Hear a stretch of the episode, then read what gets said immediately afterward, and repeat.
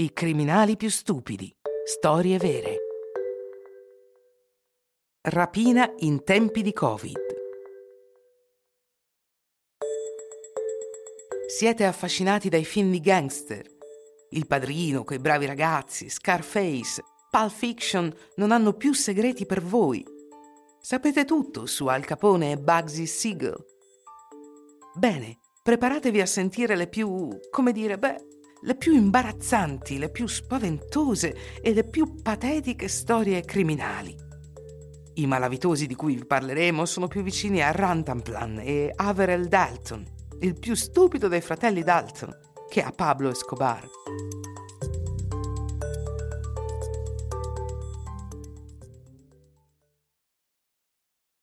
«27 aprile 2020. La Francia, come il resto del mondo, sperimenta il suo primo confinamento a causa del coronavirus. Si tratta di una reclusione molto rigida. È vietato uscire, tranne in casi eccezionali e con un certificato derogatorio. Si possono addurre diverse ragioni, in particolare quella degli acquisti essenziali. Molti negozi sono chiusi per evitare la concentrazione di persone e quindi il contagio. Ma è possibile comprare il vino nelle tenute agricole. Il proprietario di quello di Pian-sur-Garonne, vicino a Saint-Macaire, nella Gironda, ha visto tre clienti arrivare nel suo negozio. Maschere, certificati, gel idroalcolico. Entrano. Tutto è in ordine. Sono sulla quarantina e sono interessati a diverse bottiglie. Quale vitigno, quale anno, quantità disponibile. Fanno molte domande e si agitano parecchio un po' troppo per i gusti del proprietario, che si rende subito conto che non ha a che fare con degli enologi esperti. Due di loro attirano particolarmente la sua attenzione con le domande, ma lui non toglie gli occhi di dosso dal terzo, che sembra volersi allontanare per entrare nella parte posteriore del retro del negozio, dove si trova il registratore di cassa. Il capo comprende il comportamento di questi tre clienti, che in realtà sono tre ladri lascia i due presunti compratori e si dirige verso il retro del negozio.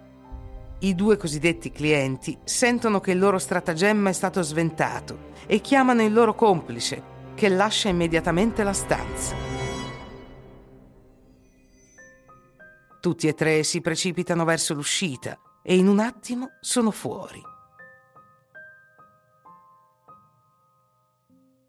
Senza dubbio scambiarono la velocità per fretta perché nella loro fuga uno di loro dimenticò una piccola cosa che si sarebbe rivelata fatale. La sua attestazione derogatoria per uscire. Contiene il suo cognome, il suo nome, la data di nascita e il luogo di residenza. Tutto quello che il gestore del negozio deve fare è chiamare i gendarmi della brigata Langon per informarli di questa insolita rapina.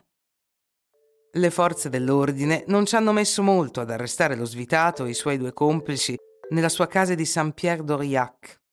La cassa del viticoltore conteneva 40 euro. Sì, in tempi di Covid il business non è stato il massimo nemmeno per i commercianti di vino.